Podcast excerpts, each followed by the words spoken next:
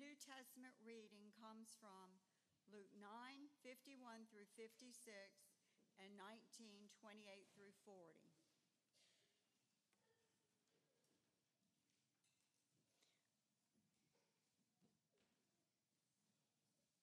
When the days drew near for him to be taken up, he set his face to go to Jerusalem, and he sent messengers ahead of him, who went and entered a village of the Samaritans to make preparations for him. But the people did not receive him, because his face was set toward Jerusalem. And when his disciples, James and John, saw it, they said, Lord, do you want us to tell fire to come down from heaven and consume them? But he turned and rebuked them, and they went on to another village. And when he had said these things, he went on ahead, going up to Jerusalem.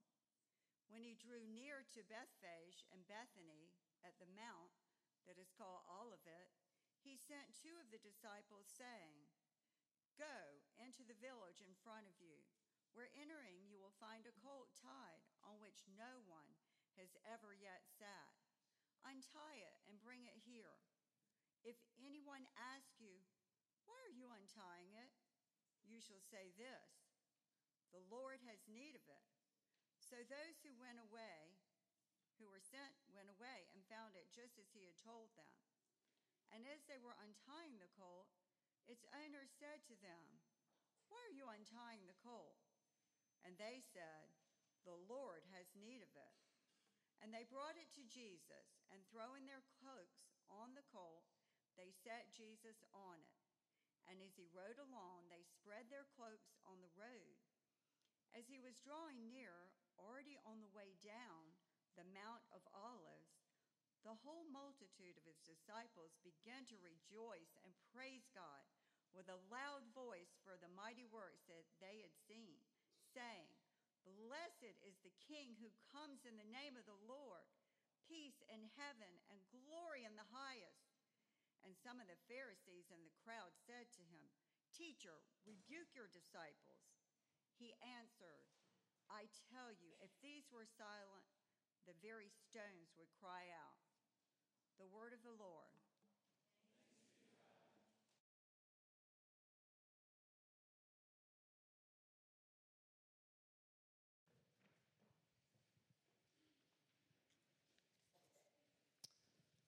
Uh, let me pray for us as, before we think about this. Father, thank you for your word.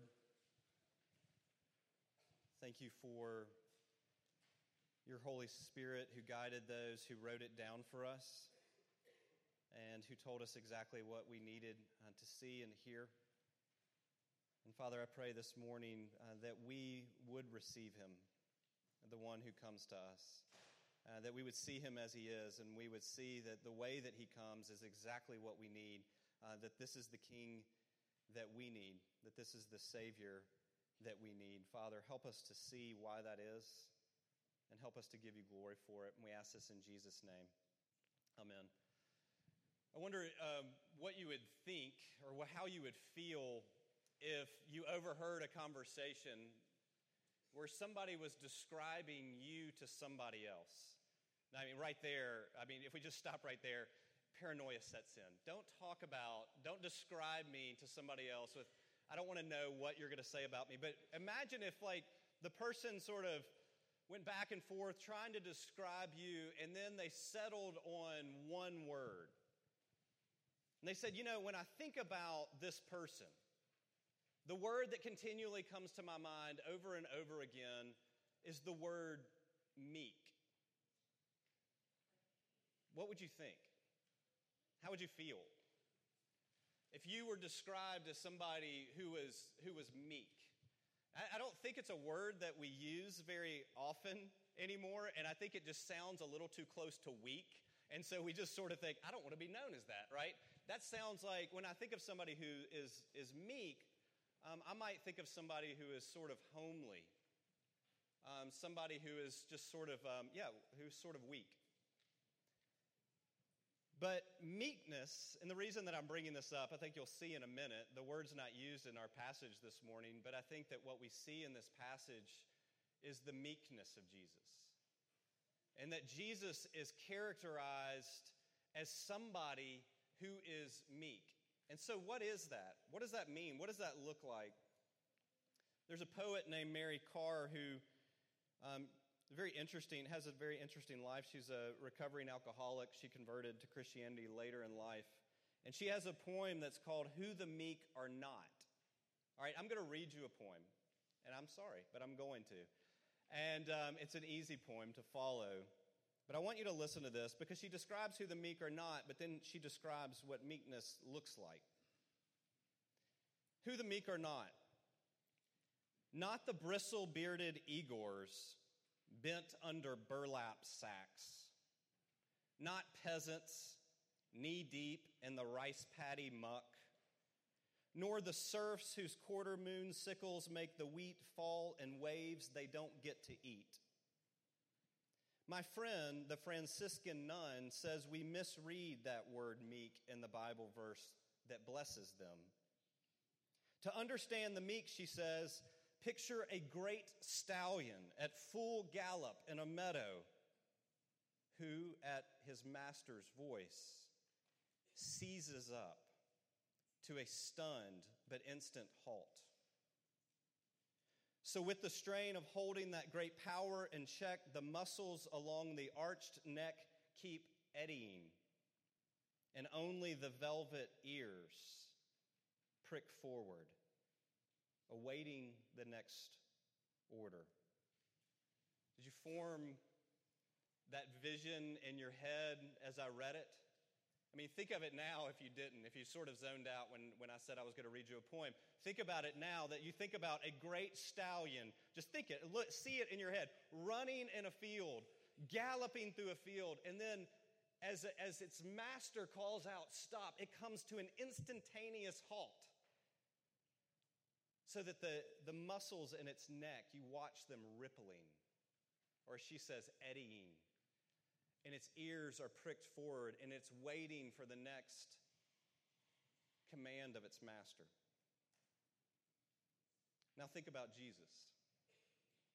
Think about Jesus, who is the creator of all things, who all dominion and authority is underneath his feet. And think about him in this moment as he's riding into Jerusalem, that he's entering Jerusalem, that this is the place, that this is the destination that he has been moving towards throughout the gospel. And now he's arriving in that place. And there's cries of, of Hosanna that are coming out. And he knows, because he knows all things, he knows that the cries that are coming out of the individual lips, he knows the lips that are making those cries. And he knows that in a few short days, those cries are going to turn into crucify him, crucify him, crucify him. And he's riding on a, on a colt, a donkey. And we heard the passage from the prophet Zechariah, and we know that um, he chooses this animal, he's fulfilling that prophecy, but we also know that he's painting a picture for us because this is a, a paradox, it's a juxtaposition that the maker and the creator of the heavens and earth is riding into Jerusalem on a donkey. And he's painting a picture of, of, he's telling us something about who he is, and he's telling us something about what he's like. This is what meekness looks like. It is unfathomable power.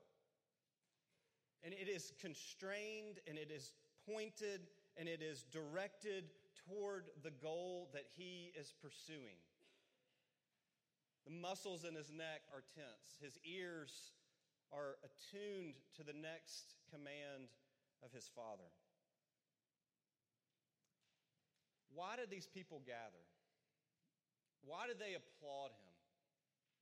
I mean, think about the, the fact that they see Jesus coming and they, they come out and they, some of them take off their outer garment and they lay it in the dirt so that he can walk on top of it.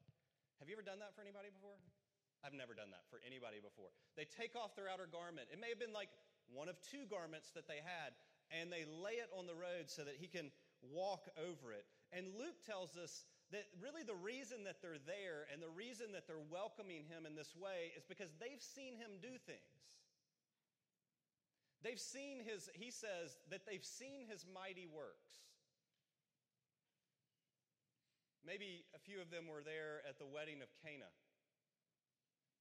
his first miracle, when the wine was starting to run out.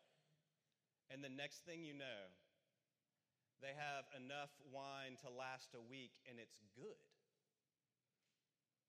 Maybe some of them were there standing um, outside of the tomb of Lazarus.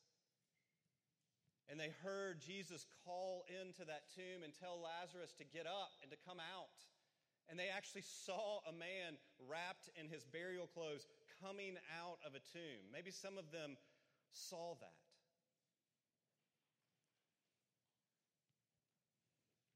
What we know is that they were impressed with the power of Jesus.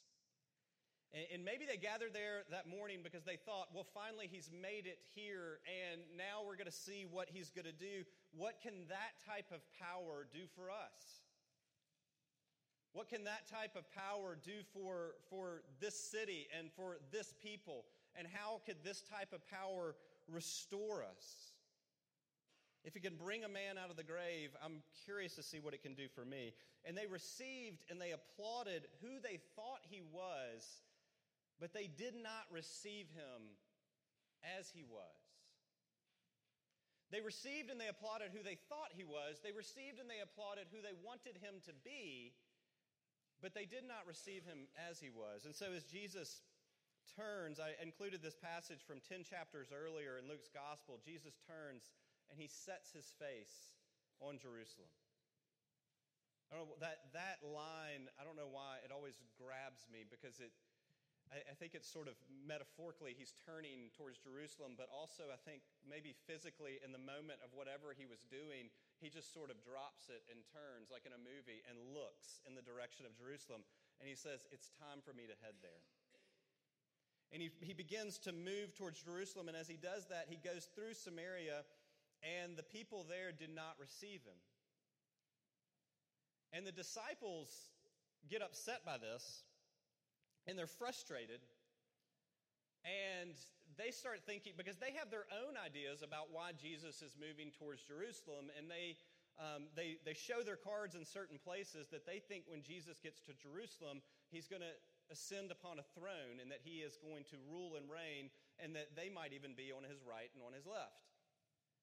And so, as they start their approach to Jerusalem and they go through Samaria, and the people there do not receive Jesus, they get angry about that. And part of that is that they want him to be received in a way that they think he should be received because they think, well, this looks good for us too. And so they make this, they make this offer to Jesus, which is kind of hilarious. They say, Do you want us to call down fire from heaven and consume them?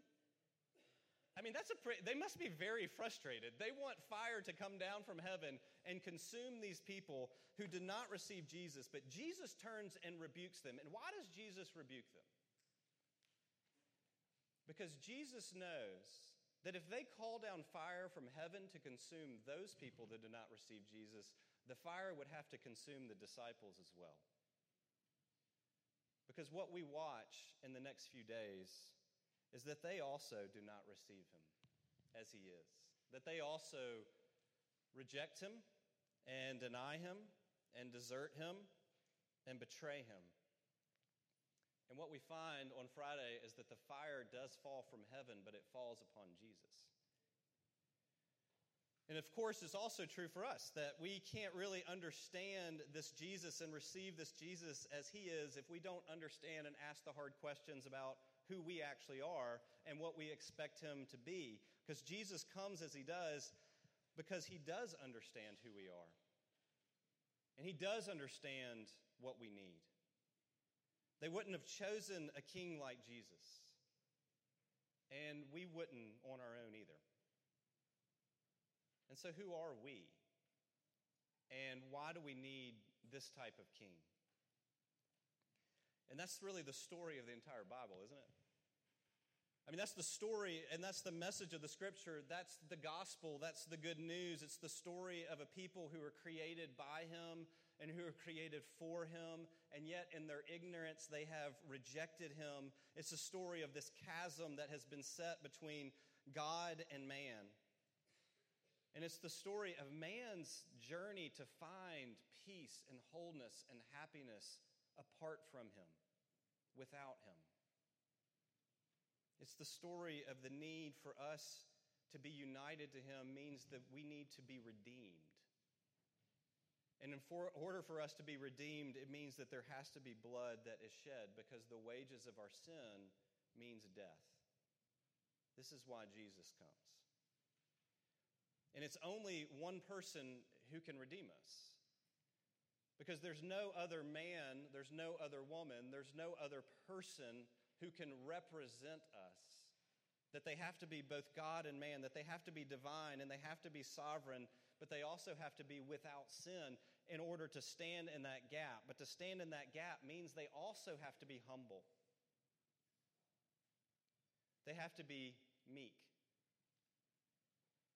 Because Jesus gazes into the eyes of those who have rebelled against him, who did not receive him, who have rejected him, who will betray him, who have denied him, and he weeps over them. And he's moved with compassion for them. There's this scene in the last book of the Bible. John, banished to the island of Patmos, he receives these visions. And in one of those visions, he's um, basically he's he's weeping and he's frustrated because there's this scroll that has seven seals on it, and there's nobody who can open this scroll. And this angel is speaking to John, and the angel says to John, he says these words in Revelation chapter 5 Weep no more. Behold, the lion of the tribe of Judah the root of David, has conquered so that he can open the scroll and its seven seals. And then John says, And between the throne and the four living creatures and among the elders, I saw a lamb standing as though it had been slain. And so you hear what happens is that John says, the angel says to John, Don't, don't weep anymore. The lion of the tribe of Judah has conquered. And the lion of the tribe of Judah is the only one who can open the scroll with its seven seals. And so John looks up and he looks up at this throne, and what he sees is a lamb standing as though it had been slain. And I'm sure John was thinking, I was looking for a lion, and what I see instead is a lamb. Because Jesus is both of those things. The one who rides in triumphantly upon a donkey into the city he has set his face toward for a particular reason and a particular purpose and a particular people. This one is both a lion and a lamb. And I want to ask just two little two short questions this morning. How is he a lion? And how is he a lamb? How is Jesus both of these things. How do we see that in this passage? Because I think both of these things are so evident in this passage, but they're so evident in everything that he will do this week. That Jesus is both lion and Jesus is both lamb. And I think there's a lot of ways we could compare him to a lion, but I want to just point out two. And the first one is that lions are sovereign over their territory. Now, if you ever watched a nature documentary, you know this, right? If you know anything about lions, you know you don't want to enter into the territory of a lion because the lion is the king and the lion has control over all of that territory. Unless you're that one guy the, who went viral in videos a while back who like plays with lions. Did y'all ever watch that? It's, it's, he's probably not alive anymore, but I don't think you can do that for very long and, and actually live. The lions are sovereign over their territory, right? If there's anything that a lion exudes, a lion exudes control and authority. They are in control. Their presence, the way that they look, they are in control and they have authority. Jesus is sovereign over his territory. And his territory covers the entire universe. He is sovereign over it. There's nothing that happens by ran, random coincidence. That he, saw, he is a lion in the sense that he is in control, that he is sovereign over all things. And like a lion, he sets his face on Jerusalem and he moves toward it, knowing the exact reason he is there, the right, exact reason he has come. And like a lion, he is here this morning and he moves towards us. And the reason that you are here is not a mistake. It's not happenstance. It's because Jesus wants to meet with you. He is that sovereign. That Jesus calls you into his presence, and it's not the other way around. That, look, in this passage, you see Jesus orchestrate every detail of his entry, that he gives his disciples specific instructions. You're going to go to this guy, he's going to have a donkey, they're going to ask you this question, you're going to respond this way, and it all happens just like that. And we're like, that's kind of weird. Why did he include that? Why do we even know, need to know the specifics of how he got the donkey? Because what Luke is showing us is that Jesus is in control. Jesus specifically is entering in this way. This isn't random, this isn't coincidence. Jesus is sovereign over this moment. I love at the very end of this passage how um, before Jesus had rebuked his disciples for wanting to call fire down out of heaven. And now, as all these people praise Jesus, the Pharisees tell Jesus to rebuke his disciples. And he says, No, I'm not going to do that. But even if I did, the very stones would cry out. Stones don't have mouths. Every last molecule of every stone belongs to Jesus. And he is in control over it. And he's saying, I don't have to worry about your praise. I actually know what your praise is going to turn into. If I want praise, I would talk to the stones right now, and the stones would form mouths and lungs, and they would proclaim praise to me. I am sovereign over all things. In John 10, Jesus says, For this reason the Father loves me, because I, I lay down my life that I might pick it up again, take it up again. No one takes it from me. But I lay it down of my own accord, and I have the authority to lay it down, and I have the authority to take it up again. Like a lion, Jesus is. Lions are sovereign, but if you know anything else about lions, lions are fierce. You don't want to be that guy playing with the lion. He thinks that that lion's his friend. You know, I, I don't, I'm just not convinced. Lions are fierce. Lions are. You think, look, watch what Jesus does. If you go and read the rest of this passage, Jesus, right after this, and in all the Gospels, Jesus enters the city. And really, the, one of the first places he goes is into the temple. And what does he do in the temple? And I think if you've, if you've never read the Gospels before and you're kind of tracking with Jesus and then you see this moment with Jesus, Jesus goes in and he takes tables and flips them over. And he drives out those who are corrupting his Father's name. Jesus is absolutely fierce. And what, do we, what, what does that tell us? Well, it means that Jesus doesn't disregard injustices that are happening within his territory. And as again I said, where's his territory? His territory is the, is the entire span of the universe. And he doesn't tolerate the injustices and the sin and the abuses that are happening within his territory. And I think that maybe even as we hear that, some of us, in our very limited, finite perspective, look around in this world, and what we think is that Jesus is impotent that his hands are tied, that he can't do anything about it. Why does he let this happen? Why does he let that happen? And it's good for us to see the injustices in this world, to see the things that we want God to do things about, and to do something about them, and also to cry out to him and to cry out to him and say, How long, O Lord? Will you let this go on forever? It's good for us to do that. But it's also good for us to remember what Peter tells us in and 2 Peter chapter 3 that he says, Don't you forget this. Don't you forget this, my brothers, he says. That with the Lord, one day is a thousand years, and a thousand years is as one day. He is not slow in keeping his promises. He has not forgotten the territory over which he is sovereign. He is fiercely, he is fiercely in control of it and fiercely defending it. And what that means is that he will right all that is wrong. This is why he rides into Jerusalem that day, that he will right all injustices and abuses and sin, because all of those things that upset us so much are first and foremost offenses against his rule and his reign. And he cares more about them than we even do. He is a lion, but he is also a lamb. If we know anything about lambs, we know that they're gentle, right?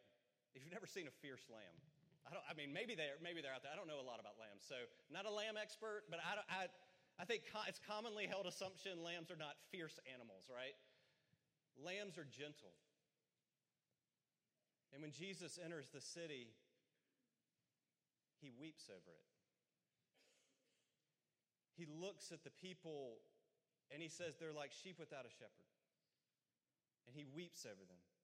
When Jesus stands at the entrance of the tomb of his friend who has been who has died, Jesus who will in a few moments raise him from the dead weeps over death. Jesus is so fierce with those who are using his name for their own gain and hurting other people in the process and keeping them away from him.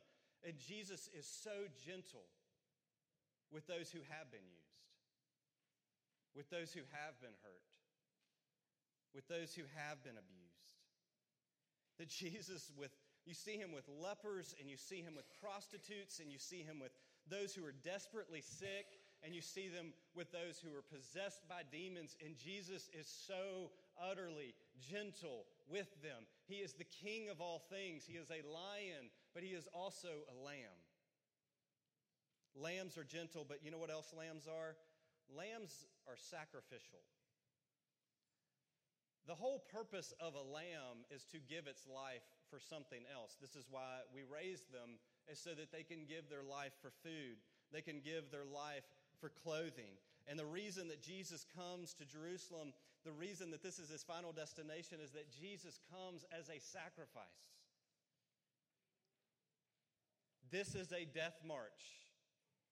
Nobody's putting a gun to his back to do it. He says, I lay down my life on my own authority. That Jesus is like a sheep, Isaiah says, who's led to slaughter, and yet he opens not his mouth. Make no mistake about it, the lion of the tribe of Judah rides into Jerusalem as a lamb to be slain. So, why do we need a king who's both a lion and a lamb? Because our sin is much greater than we understand. And we can often be like the disciples and we can say, I see somebody over there who's got some issues. Do you want me to call down fire from heaven on them? And Jesus is saying, You would need the fire to be called down on your head as well. And it's beyond what our, our sin is beyond what we can mend. It's beyond what we can comprehend because our sin, is first and foremost, is an offense against Him and His rule and His reign and His authority because He is the King of all things and He has created us for a reason and a purpose. And that reason and purpose is to glorify Him and Him alone. And what we need is we need a lion to ride in and we need a lion to rescue us, but we need a lamb to stand in our place. Because we are all born in Adam. And in Adam, we all fell. And we need another Adam to come and to represent us. And we need a spotless sacrifice to be offered for our sins. And we need what we don't have, which is righteousness, to stand before a God who is holy and in whom there is no darkness. And Jesus covers us with his righteousness. In Jesus, we have all of these things. And you see, the, the, the, the problem of our sin is what propels Jesus in his passion this week. The culmination of Jesus' life is not his mighty works that the pe- pe- people gathered to give him praise for. As glorious as they were, the mighty works were just an example. They were a sampling of what he one day will do.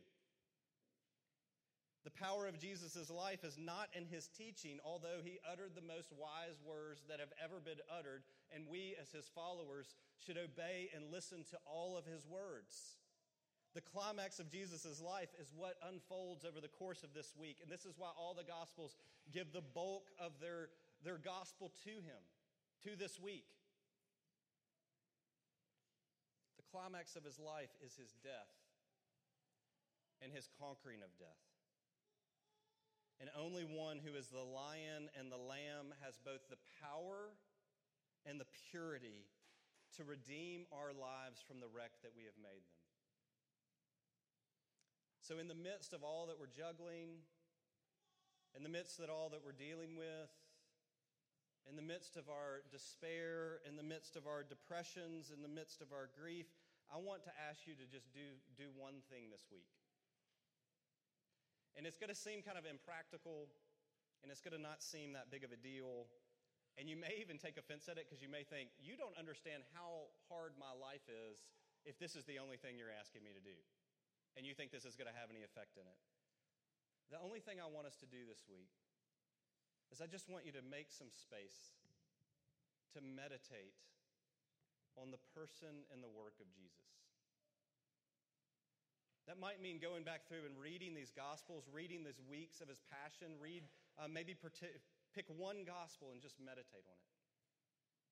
Watch Jesus as he, as he moves forward throughout this week. See how he is both a lion and a lamb, and see how he is the king that you need. I want to leave you with some words that I read this week that really struck me, and they're by a pastor actually ended with the words of Jonathan Edwards last week, and I'm going to end with the words of Jonathan Edwards this week. And he talks about Jesus being both of these things, being both the lion and the lamb. And he says, Jesus Christ will come again and will appear as the lion of the tribe of Judah. He will appear in infinite greatness and majesty. When he shall come again in glory with all his holy angels, and the earth shall tremble before him, and the hills shall melt. The devils tremble at the thought of his appearance. And when the time comes, the king and the great men and the rich men and the chief captains and the mighty men, they shall hide themselves in the dens and in the rocks of the mountains and shall cry out to the mountains and the rocks to fall on them and to hide them from the face and the wrath of the lion. But Jesus Christ will at the same time appear as a lamb to his saints. He will receive them as friends and brothers and sisters, treating those who believe him and have awaited his return with infinite mildness and love. The church shall be then admitted to him as his bride, and that shall be their wedding day. The saints shall all be sweetly invited to come with him to inherit the kingdom and to reign with him for all eternity. Let me pray.